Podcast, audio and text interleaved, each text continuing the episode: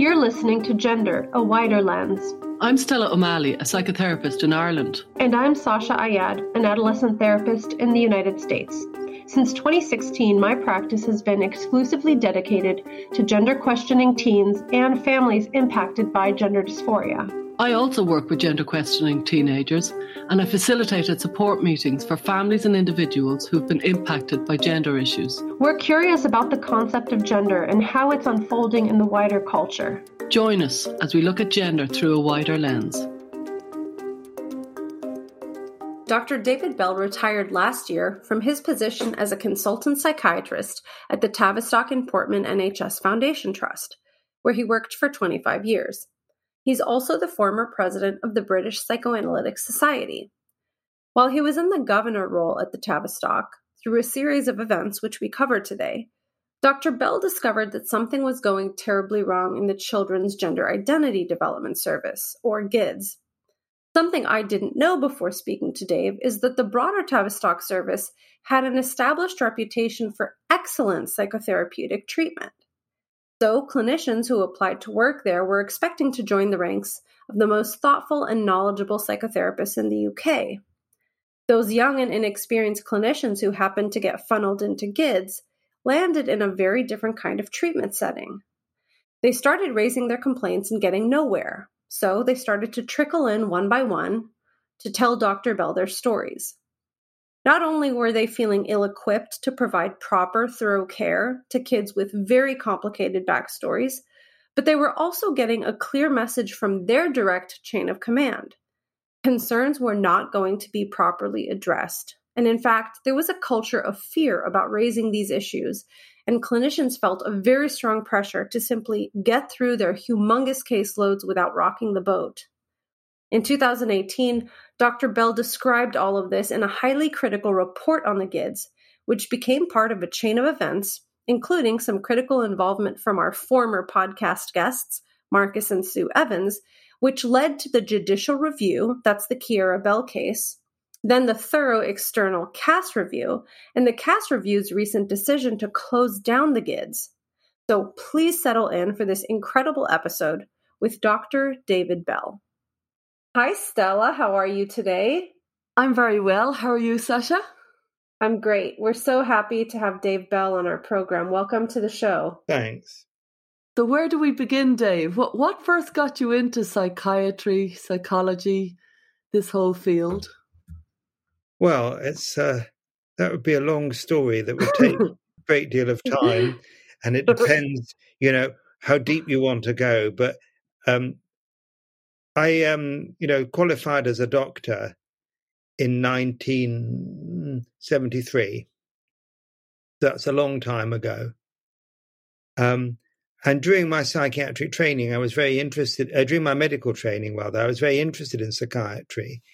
But once I, I did psychiatry, it, it put me off because it was very highly medicalized. It was very much to do with our, the uh, uh, idea that psychiatric disorders are, are, brain disorders, and very little interest in um, the psychology of the person. So it put me off, and I got rather involved in anti psychiatry. You know, I read the works of Laing and various others.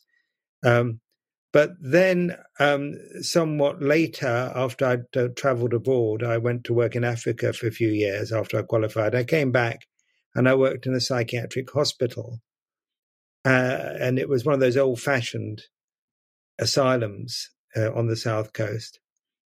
And um, the consultant who I had there just was very pleased if I wanted to talk to the patients. So I started just talking to patients, and I got very, very uh, interested again. And then I um, went to the Maudsley Hospital, where I trained as a psychiatrist. And whilst I was there, I met a consultant uh, who was a psychoanalyst called Murray Jackson, who was very interested in understanding people with psychosis. And I saw him interview a patient, and my life changed because he was able to bring a patient down from a delusional state and get them to talk about what was really upsetting them and worrying them. And seeing that transformation, I realized that's what I want to do. So then I started to train as a psychotherapist and then as a psychoanalyst, and I remained interested in very complex and ongoing and difficult cases. Uh, I've never been particularly, I've never been convinced by the biological account of psychiatry, and I've never been convinced that psychotropic medication is helpful. And there's a lot of evidence now coming out from UCL, from the um, critical psychiatry unit, to support that position. So then I trained as a psychoanalyst. And um, at the end of my training, I worked at a hospital, which was a therapeutic community called the Cassel. Uh, so I got my first consultant job there, and there I got very interested, of course, in institutions and group dynamics, and which they were very interested in there. But I also worked with very, very seriously disturbed patients.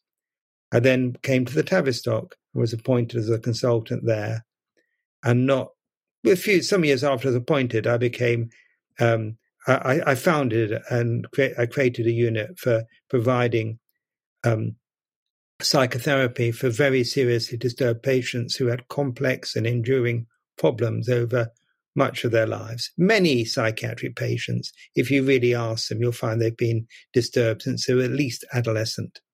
This idea that you know, suddenly they've got an acute depression rather evaporates if you talk to people. So I founded that unit, um, and it was very successful. And we used to see patients for a number of years in individual and group psychotherapy. And it was in that context in the Tavistock where I became a governor of the trust. And when did you become a governor and were you involved with the gender identity development services? Well, uh, it might be helpful for people to understand what a governor is first. Oh, I was going to ask, as yeah. the American in the bunch here. yeah, yeah. Well, okay, governor. a governor uh, is is a kind of um, parallel system of governance that uh, all NHS trusts have, um, and it's um, a body that consists of uh, staff from the trust, but also people from the community, so people representing, in our case, uh, Camden and Islington, uh, uh, no, Camden, Islington, London, rest of London, and rest of England. So a number of people who are um, representing um, the community that we serve. And then there was a trade union representative. There were representatives of other, you know, what we might call stakeholders. And then there were staff representatives. And I was, there were, uh, uh, I was the, there were three staff representatives. One was trade union representative. Um, one was admin and technical. And I was the, uh, sort of called at the time senior clinical, but I think the senior was unnecessary. So I was a clinical um, uh, and uh, academic staff representative, and I served two terms. So I ser- each term was three years. I served my first term, sort of, I don't know, probably about, uh, I don't know, probably early about 2012, something like that. Uh, and then um, uh, I served a second term, and that second term was from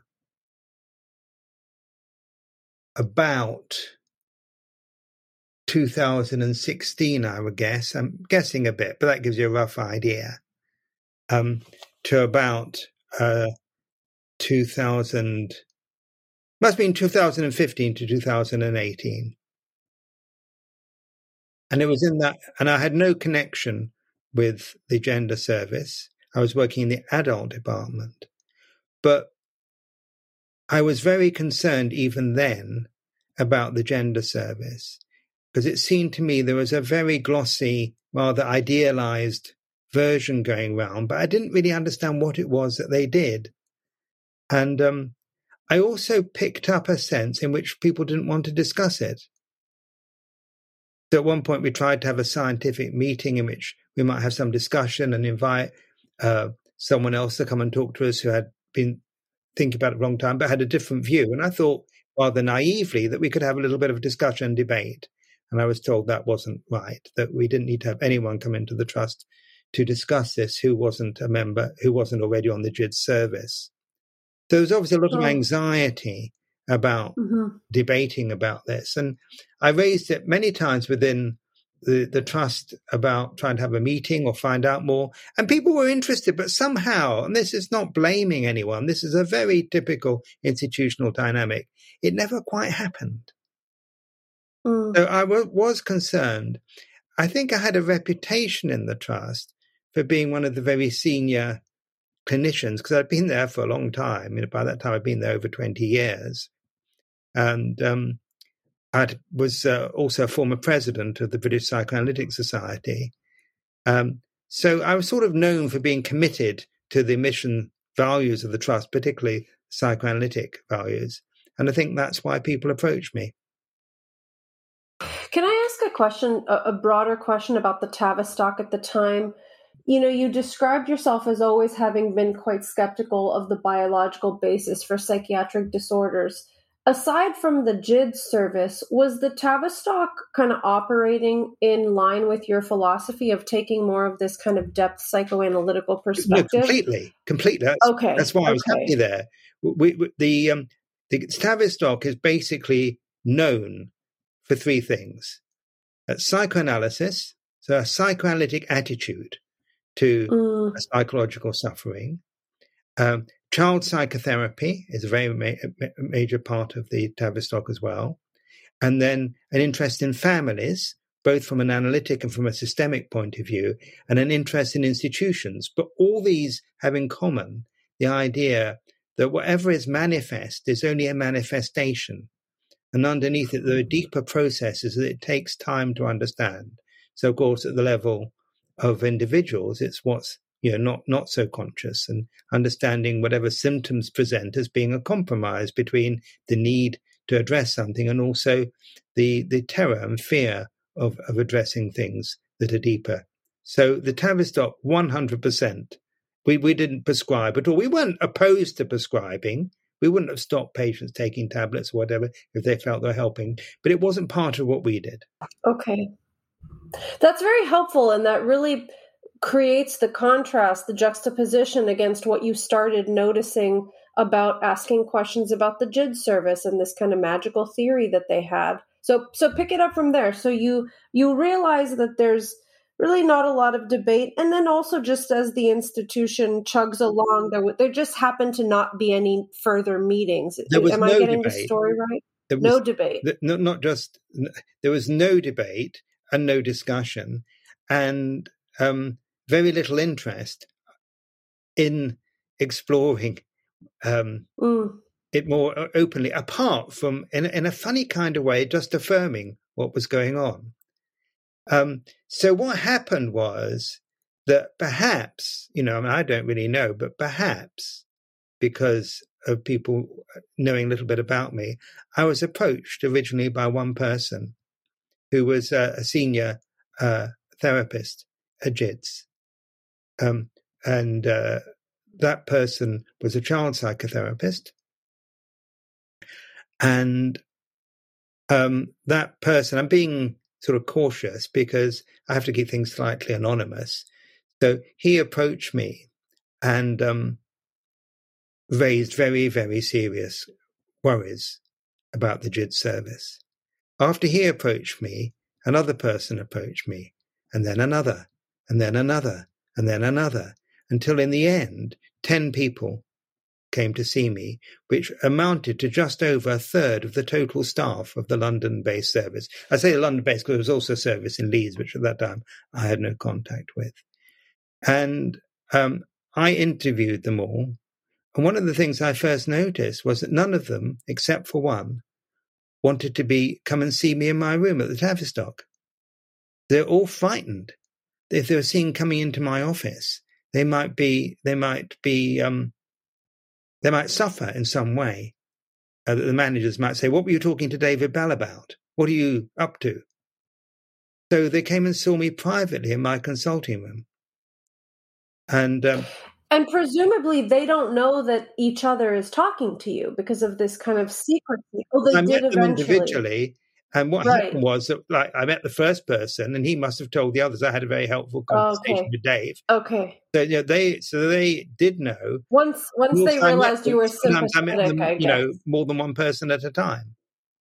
Mm, mm-hmm, mm-hmm. So they realized you were sympathetic and then started to come to you. Yes. Okay. Sorry. Keep keep going.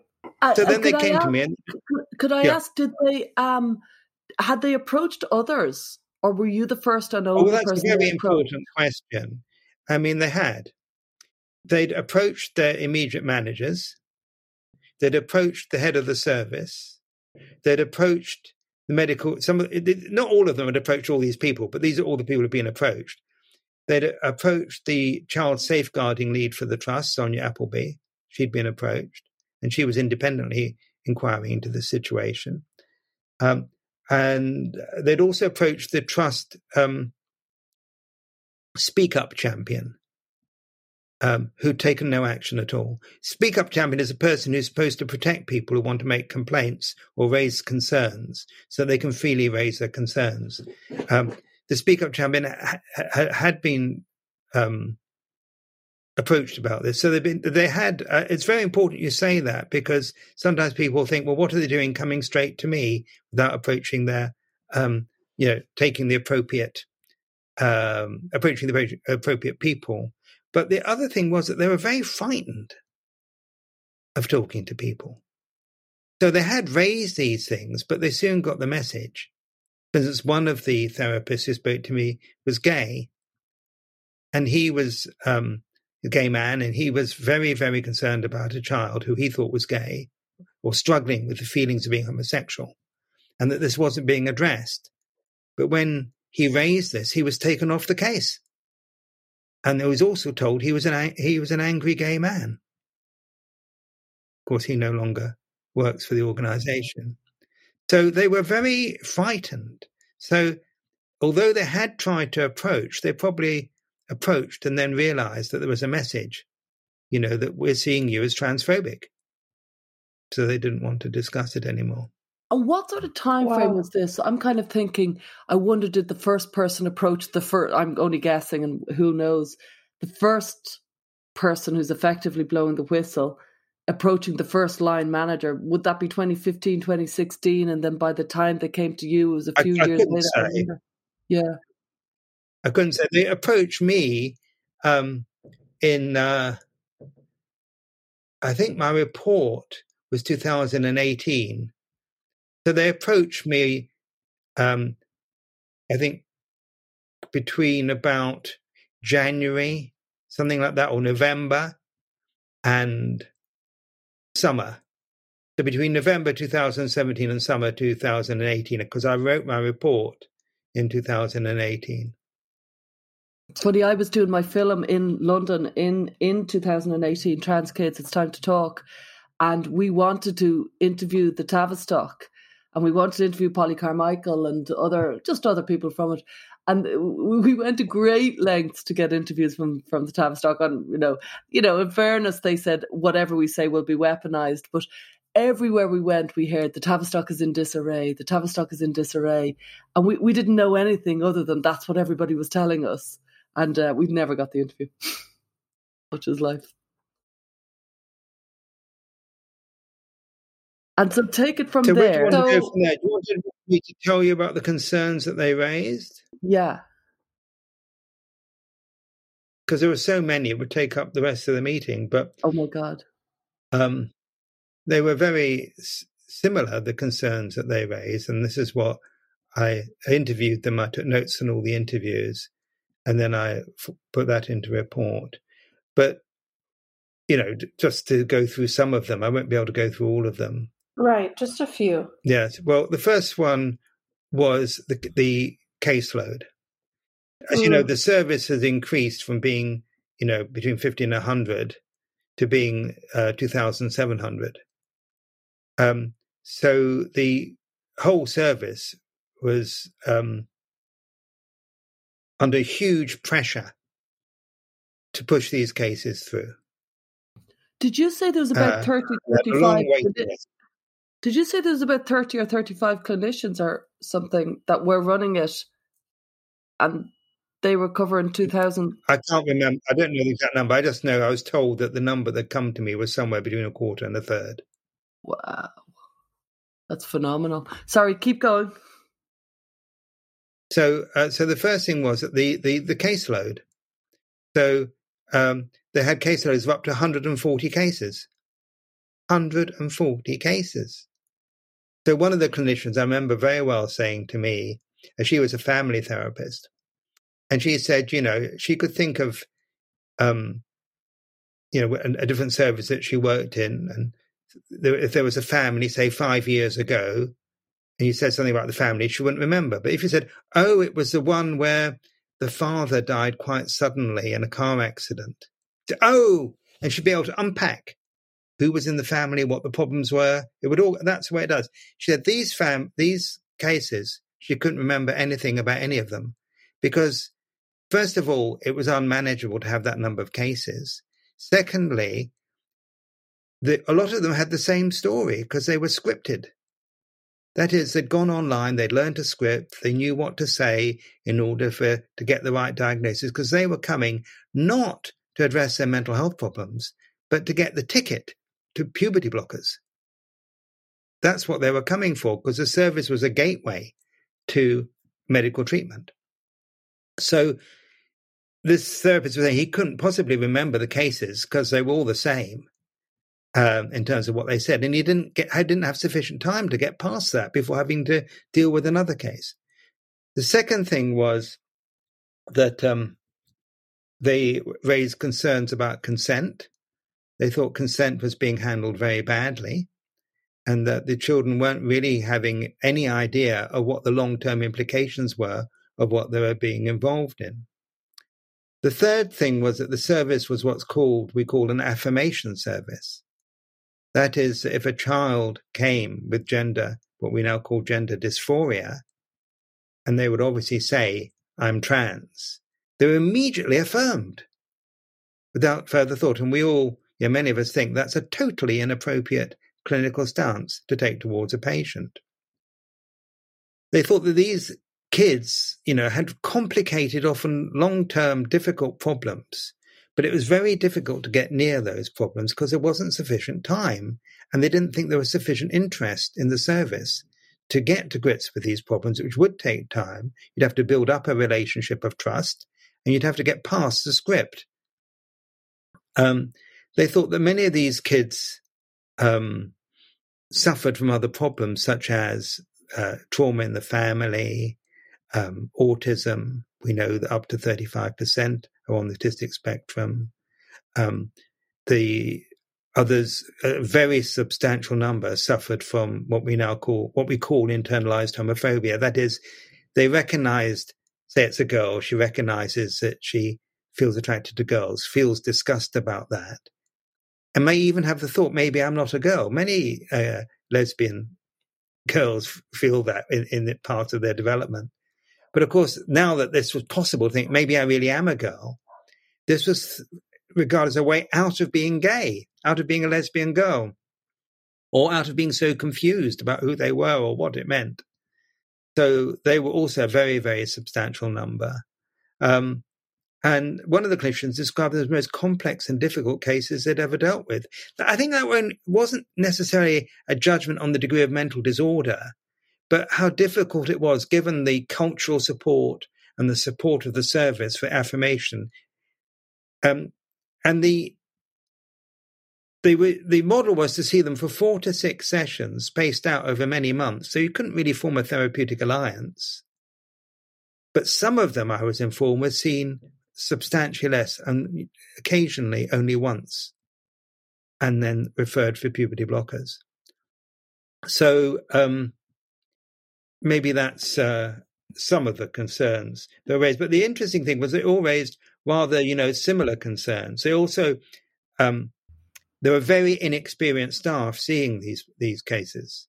So there are people who had only just completed their clinical psychology training, certainly had not you know, had the experience of working over long periods with disturbed children. They also complain that the um, a, an anti-psychotherapy atmosphere. Like if one talked about, I think the senior therapists manage better, but the ones who were junior and interested in psycho psychotherapy uh, said they were mocked. They were told, "Oh, don't give us all that talk about the unconscious, or that talk about, you know, um, all that psychotherapy babble. And they thought they'd come to the Tavistock for that reason. We hope you're enjoying this episode of our podcast. We work very hard to maintain high quality content for this show, and we're grateful to ReIME and GenSpect for supporting us. ReIME, or Rethink Identity Medicine Ethics, is a non profit organisation dedicated to improving long term care for gender variant individuals. Visit rethinkime.org to learn more. And GenSpect is an international alliance of parents and professional groups whose aim is to advocate for parents of gender questioning children and young people. If you'd like to become a patron, you'll have access to weekly transcripts and special Q&As and you can join our listener community. Now back to the show. Yeah, that's so pernicious because, as you said, that's why people were attracted to the Tavistock. And I hear that line of thinking a lot, both inside and outside the gender world. I mean, I think all of the depth orientations have gotten a very bad reputation, and I'm not exactly sure why. But um, were these clinicians, the, the young and experienced clinicians, were they being kind of explicitly trained on this affirmation model? or do you think it was more of just uh, unspoken messages that they got about trying to dig a little bit deeper or you know of course the lack of time but, or was it an explicit like this is the affirmation model this is well, what one we of the use things they complained about was that there was no model they didn't feel they're ever taught a clinical model so there wasn't a theory, so, so, so they didn't really understand what it was they were doing. Um, but they picked up that what they were supposed to do was affirm.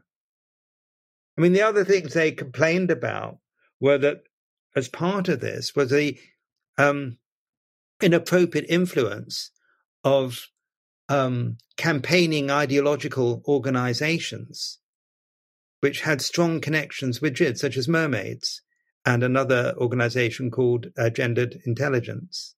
And one of the directors of the service worked for one of these organizations. So they were very deeply involved. Uh, so the whole service was very um, drawn in to this, um, a very, what we would now, of course, think of as a, a very extreme position as regards how to treat these children. And certainly they were very, those, those services like mermaids and so, and so on, they're very opposed to sort of trying to understand what was going on. They saw that Mm. as digging around and you know not affirming the child. So um, that was you know another major problem. Also, there were some of them very concerned about the way the parents were treated. If the parents didn't agree, they were isolated and alienated from from the service, and they thought, God, we need the parents there to tell us what's been going on in this child's life. But if the parents weren't automatically agreeing, they were often completely left out of the clinical discussion. And of course, there were a group of parents around about the same time who complained to the trust about this. And when you wrote the report wh- where did the report go and i guess what was the outcome of that Well, uh, I wrote my report. I contacted um, the um, chairman of the board and the chief executive. And I told them before that summer that I'd had these concerns raised that, that really worried me. And I was going to write a report. And, and they said that's fine. However, at the end of that summer, when they saw the report, they tried to stop me from sending it to the governors. And um, I was, at that time, I, I was threatened uh, that, you know, the implication was that if I pursued with showing this to the governors, they there were certain matters I'd, it was a bit vague that they might be able certain kind of actions they might be able to take against me. But that was the first time where I took legal advice, and the legal advice was very clear that it was my role as a governor to send this report to the governors. And if I didn't, in fact, I would be reneging on my responsibility. So I overrode the threat and sent the report to the governors anyway. And of course, I sent it to the board. This was that summer was just when I was coming to the end of my term as a governor. So um, I was at a meeting where my report was briefly discussed. That wasn't wrong, because such a big report could not really be discussed in one meeting.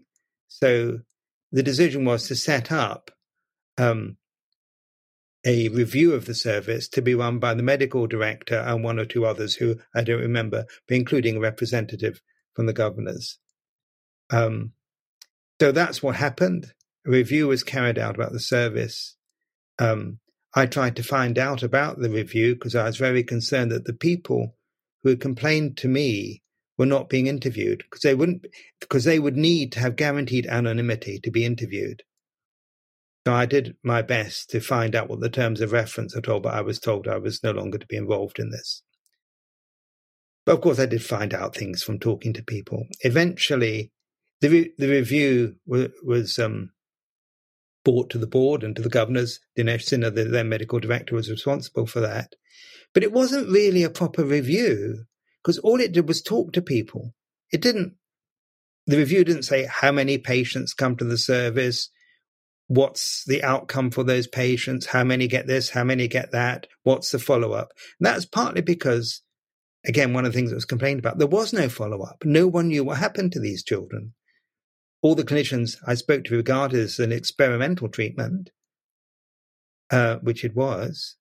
Um, and um, there was no follow up. No one knew what happened. And a lot of the kids who reached 17 went to the adult service anyway, and we don't know what happened to them. So, um, sorry, I've lost my my.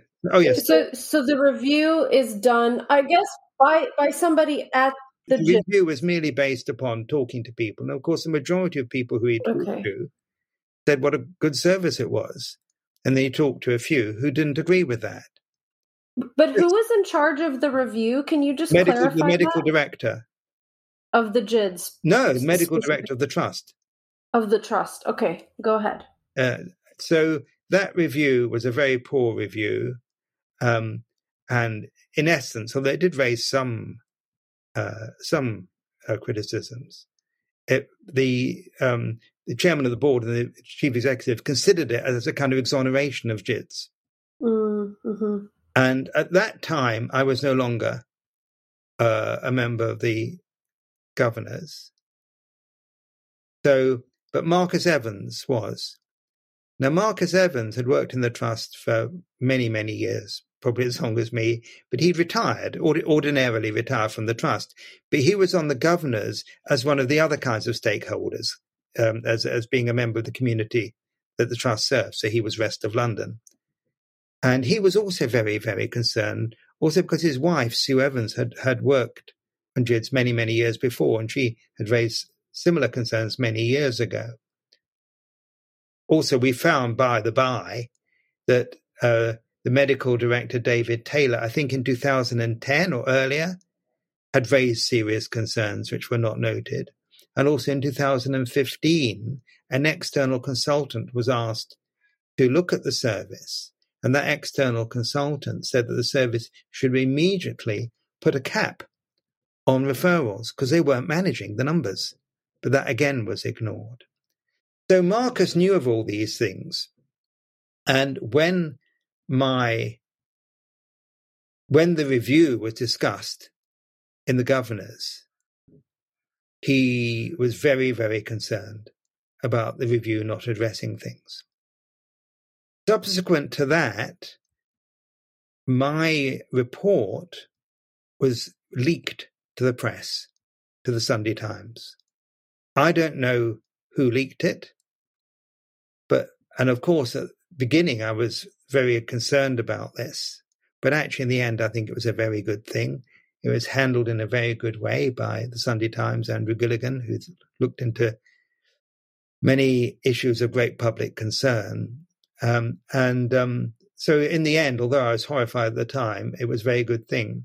Once it came into the press, then the trust had to say something, and they said some very defamatory things about me. They said that I didn't have the qualifications to write this review. They also said that the, the cases were made up, they were hypothetical.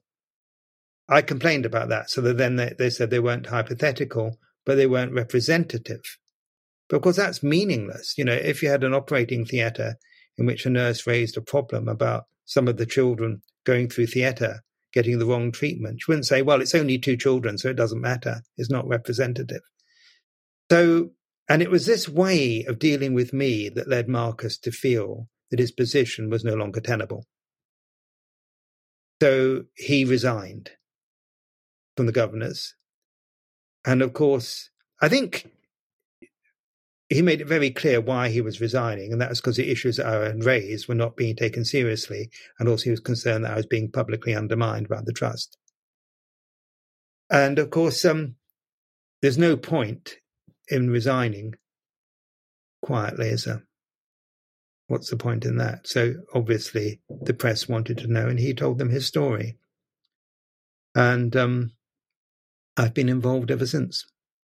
Wow. I um I remember I know where you're at. I remember when Andrew Gilligan was releasing those articles in the Sunday Times, and every Sunday I'd be kind of like, "What's coming out now?" And it was around about, if I'm right, February, March, April 2019 or so, that these articles, like I think 35 clinicians were judged to have left or something. Um, the the oh yes, yeah, so the, yeah. the service had the biggest turnover of any service within within the trust. Eventually, all the child psychotherapists left. Oh. And there was a oh. huge turn. One of the reasons there was such a huge turnover was one because their work wasn't manageable. So anyone could see that they were dealing with difficult children, and the model there was no model, but trying to, you know, deal with this number of kids was not clinically appropriate. But the other reason was that many of these uh, young psychologists applied for a job. As far as they were concerned, they were applying for a job at the Tavistock. So they thought this was psychoanalytic psychotherapy and family therapy. And they got, and then once they got to GIDS, they saw there was none of this. Because the then director had said to me, which I reported in my report, that it wasn't a clinical service. I asked her what that meant. How could it not be a clinical service? Says what she meant was it was an assessment service. But my view is you cannot assess an individual without getting clinically involved. So they left because it wasn't what they'd they'd come to do, but also because their workload was just unmanageable.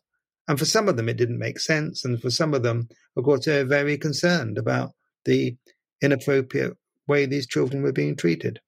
And then the following, like a few months, maybe that following November, Keira Bell, if I'm right, would have taken her her judicial review oh, yes, right. that.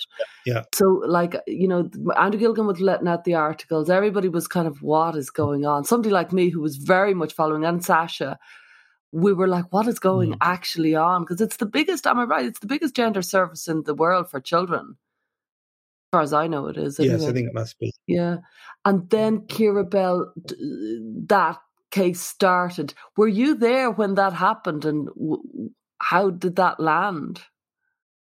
I can't remember. I retired in 2021. Okay, so you were there. January. Yeah, because it was November 2019 or December 2019 that yeah. Keira Bell yeah. took the case. Began, oh, began I was there. I was involved as a governor. And it was just Keira Bell and an anonymous parent. That's right. There were two people. The judicial review, and um, just maybe to explain it, a judicial review is a particular form of in, of inquiry. Keira Bell was not raising her own case about medical, you know, to say she'd been badly treated or anything like that. Right. What she was raising was a very specific issue that she didn't think that children and young people had the capacity uh, to consent. Yes, I was there because I couldn't participate in the judicial review because I was an employee of the trust. I did uh, participate in the um, in some of the subsequent legal proceedings after I'd left the trust. Mm-hmm.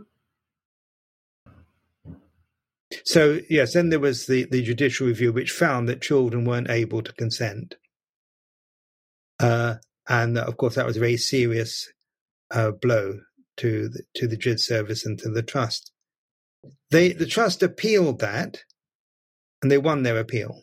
And did many people come to you at that point saying, "Actually, David, you were right," or did many people come over you know within the within the trust i would have thought people started thinking which side am i on here? Well i think the people i mean the most important person was really was sonia appleby who had to be cautious but i knew that she had the same concerns all along. Secondly child just for everybody else she's the child safeguarding leader she's the is that what she was? Is safeguarding child lead for the trust. And as you know, she later took an action against the trust because she was, um, she suffered, uh, can't think of the right word. She suffered. Uh, she was kind of sidelined, I gather. Intimidation. Intimidation. She was intimidated because of concerns that she'd raised. Um, but then there were the people, I would say the people in the traditional Tavistock. So that would be like the adult department and the Portman Clinic. The Portman Clinic uh, deals with people who have um, committed, you know, often serious criminal offences, um, or, um, and, and, so, and some people suffering from quite serious, you know, sexual problems. So at the Portman Clinic and the adult and, and my colleague, most of my colleagues in the adult department supported my position. Um, and um, some, you know, would come to me and say so. Um, some wrote letters in my a letter in my support, um, but many of them I thought didn't want to um, go further than that. Uh, they had many years to go. They weren't near retirement as I was, and you know, uh, so they supported me in what ways they felt able to, and I was very grateful for that. It meant a lot to me. So then, the next, I think, big thing was the the Cass review, which of course came after the Keira Bell ruling, after the appeal. Can you just uh, fill us in about the the Cass review and kind of, of course, the the Tavistock is going to be shut down. The, the GID service is going to be shut down. So just help us understand that and what, what do you think the implications are there? Well, I, obviously, I was very pleased that um, you see, I think my report is the publicity and then various other organizations and groups of people raising concerns. It sort of was a, a gathering storm, if you like, about what was going mm-hmm. on in the service. Mm-hmm. And this came to the attention of, uh, obviously, of the NHS, but also higher than that. I think there must there were people obviously um, high up in the civil service and so on, uh, who were very concerned to hear about this. So, I mean, I don't know how these things are decided, but they must be decided at quite a high level. There, there was a decision to have a review of the service. And um, it took a while to appoint someone. And um, I was very pleased with who they appointed because I thought Hilary Cass had, you know, Dame Hilary Cass, who was a former president of the Royal College of, of, Pedi- of Pediatrics and Child Health. We really couldn't have a better person. I knew she'd be fair-minded, and also she hasn't she hadn't been, I think, that involved with all this before. Before, so she brought a yeah. mind to it as well. So she yeah. carried out what has been um, the largest review of gender services worldwide. I don't think there's been anything approaching this. She took, I've lost track, but probably a couple of years and she's still working it. She's only produced so far her interim report. Um, see, one of the things that the clinicians had said to me, you know, was that, and in fact, the director of the service said the same. The clinicians complained to me that some of the cases were treated as if some of these children with complex problems were treated as if they were, in inverted commas, a straightforward case. Mm-hmm. Well, you know, I've been a psychiatrist for a very, very long time. And I don't know of anything that I would call a straightforward case of anything. There is yeah. no such thing as a straightforward case. Yeah. But they were worried about this term. And then when I spoke to the director at the time, Polly Carmichael, she said there were straightforward cases. Mm. Said, how can there be a straightforward case of a child who's in this terrible state of conflict about who they are? How can that ever be straightforward? So I think the Cass report the interim report has put an end to that kind of thinking, that there could ever be such a thing as a straightforward case. And I, I haven't re- you know, looked at the Cass review um, before this interview. So it might be that I don't get this completely right, um, you know, the way things are worded and so on. But I think in the main, it's very clear that the findings of the Cass interim review support the serious concerns that were brought to me by the clinicians and the concerns I expressed in my report. That is, that the affirmation model was the wrong model, that no child should be affirmed. You know, we don't, as clinicians, if someone comes with anorexia, we don't affirm what they say about their weight. And I was, interestingly, I was talking to um, uh, someone from the LGB Alliance the other day, and I was saying, but maybe you would affirm, you know, an, uh, say a young adolescent who said they were gay. He said, absolutely not. Why would I do that? He said, they're young. If they say they're gay, I don't even know what they mean. They're developing. Mm-hmm. Maybe they're going to become a gay man or gay woman, but I wouldn't say, oh, yes, or that's good. I just say it's interesting that you feel that. Let's see what rolls out or what you're feeling or thinking. So this idea mm-hmm. of affirming is a good example mm-hmm. of how mm-hmm. an ideological movement completely contaminated the capacity to think. So Cass has put an end to that, that these children must be affirmed. Secondly, she's agreed that the evidence for puberty blockers, and we already knew this from things that have gone up on the NHS website, that there's virtually no evidence that they're um, they they they're of uh, clinical benefit. There's now some evidence that, that that they may be harmful, but also there's considerable concern that we don't know what happens to children who take puberty blockers. Because the way I would put it, Cass doesn't say this, but I think she would agree that young people are not video machines that you can just press pause and then start again. It, it doesn't work like that. A child, say at the age of 11 or 12, whatever, their physiology, their neurophysiology, their psychology, and their social being is all ready for puberty. So you can't just put pause and then say you can have puberty in three years' time. It doesn't mm-hmm. work. So mm-hmm. also there is great concern about effects on bone density and also effects on brain and cognitive function. And all these flagged up concerns, which have been, uh, one of them came from the um, one of the national leaders on clinical evidence. Um, so, but these never seem to sort of filter through. So again, Cass has underlined that there are reasons to be concerned about puberty blockers. And I think the impression I get from her report that is that they should be very, very, very rarely used, if at all.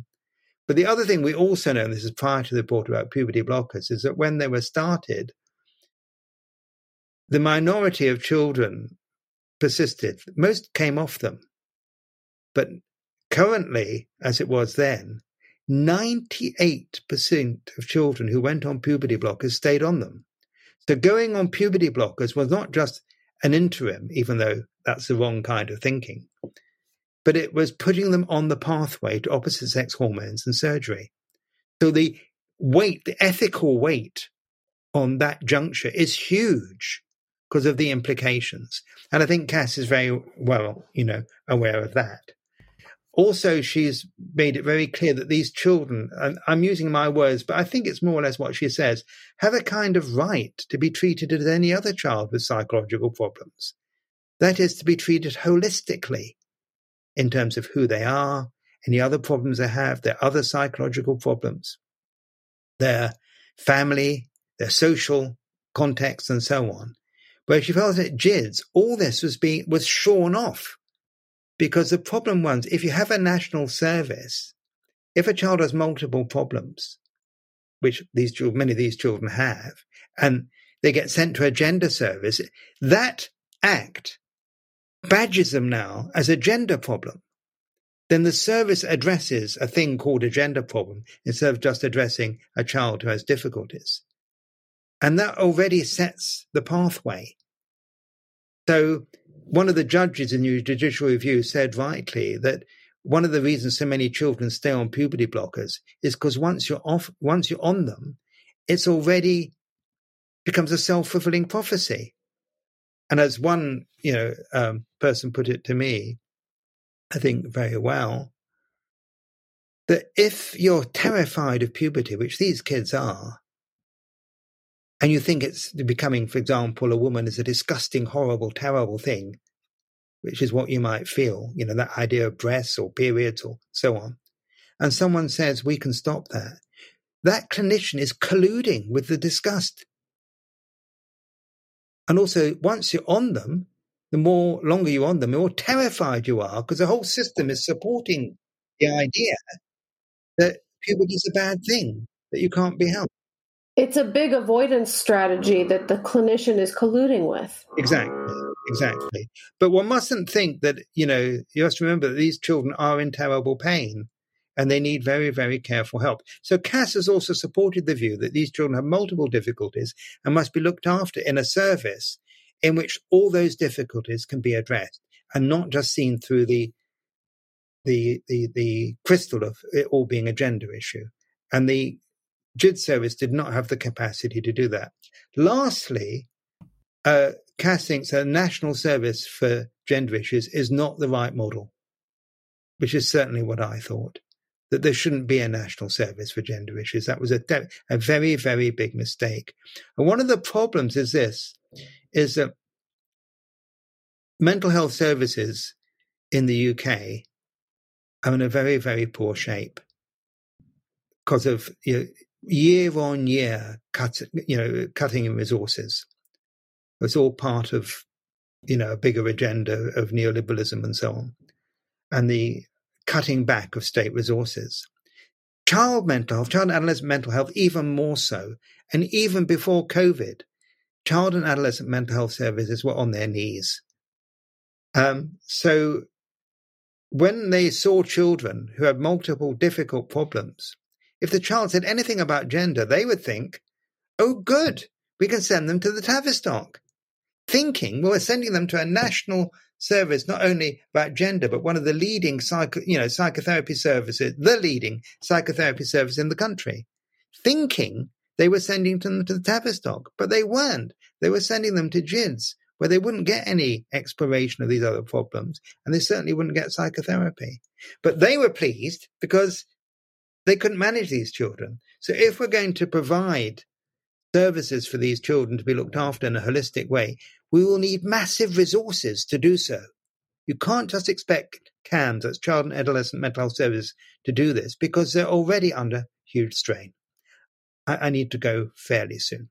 I want to ask you before you go, if you don't mind, just something you said earlier on, and thank you so much for for for speaking um, about affirming the child. I often think the child wants to be, let's say, the ten year old girl wants to be a ten year old boy, and she doesn't she hasn't conceptualized what it is to be a 25 year old man or a 35 year old man or a 45 year old man and so affirming is affirming something for the future uh, when you're affirming in the present it's a, it's a kind of a, a very dangerous thing to do and it brings me to the point of well, does it, it yeah? Well it brings me to the point just to finish and then it you, makes sense. It doesn't make sense yeah. It, but uh, the, calling them a trans kid to me is is is is beckoning them into a, an adult concept because it's actually only in adulthood that they will be able to transition as such and if they can transition and so it's kind of bringing them and solidifying a concept in their head that i think is exactly. bringing an adult concept onto a child's shoulders well i absolutely agree with you now obviously i've talked to a lot of clinicians and i have now seen some uh, people adults who, who have gone through the service, but I'm not, you know, directly been involved in seeing children and adolescents. But my impression is a lot of these kids, they're not really saying, I want, if we take the girls, because it's now 70% the service uh, was girls. And that was another concern that people had, that there wasn't a sufficient interest in inquiring why there'd been this huge explosion and also why it had moved from being mar- marginally more boys to now being this huge preponderance of girls. And, um, you know, that's another subject which, you know, I've talked about elsewhere because I think it's partly to do with a kind of growing misogyny and, and which gets into young girls. But I won't go there now. But what you say is very, very important because these girls don't say, I want to be a boy.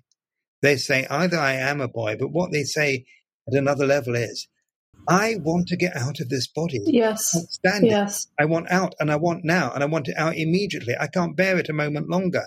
Mm-hmm. Say to such a child, well, what do you think it would be like not to be able to have an orgasm? They will say, you know, I can't bear to think about it. They'll, they'll scream, don't use that word.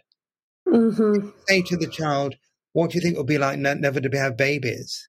They'll react again with disgust because they can't imagine themselves Yeah. as being an older female person. So the question makes no sense. So I absolutely Mhm. agree. Um, and uh, maybe I just want to say one thing because it's often misunderstood that the Tavistock appealed and won the appeal. But it's very important to understand what that means. The um, court, this was the, the Supreme Court, they found that the divisional court didn't have the authority to make the judgment about this issue. That is not the same thing as saying they thought that children and adolescents could consent. It'd be rather like, for example, if um, suppose you made a, a road traffic offence and a policeman wrote it down and so on, and then you complained, and the court said, "Well, that policeman didn't have the authority to give you that that that that offence. It wasn't his job." Mm-hmm. That doesn't mean you you didn't commit the offence. Correct. So they weren't Yeah. saying that these children can consent. They were saying, and they said in their report, they thought that very serious attention should be paid to consent. But also all the other issues that were raised in the judicial review about the poor governance of GIDS, that is the lack of follow up, the lack of knowledge about how many had other disorders, uh, and so on, the very poor governance. None of those were part of the appeal. The appeal was very much part of consent, the narrow issue of consent, appropriately. But the other issues that were raised in the judicial review, the judge's great concern about the lack of ordinary clinical governance, they still stand. We're really grateful for your time. We know we have we have to let you rush off. Um, thank you so much for coming on and sharing your perspective on this and all of the work you're doing around this. Thank you so much. It's been a pleasure.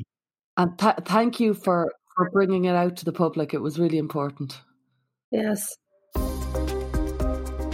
Thanks for joining us this week on Gender, a Wider Lens.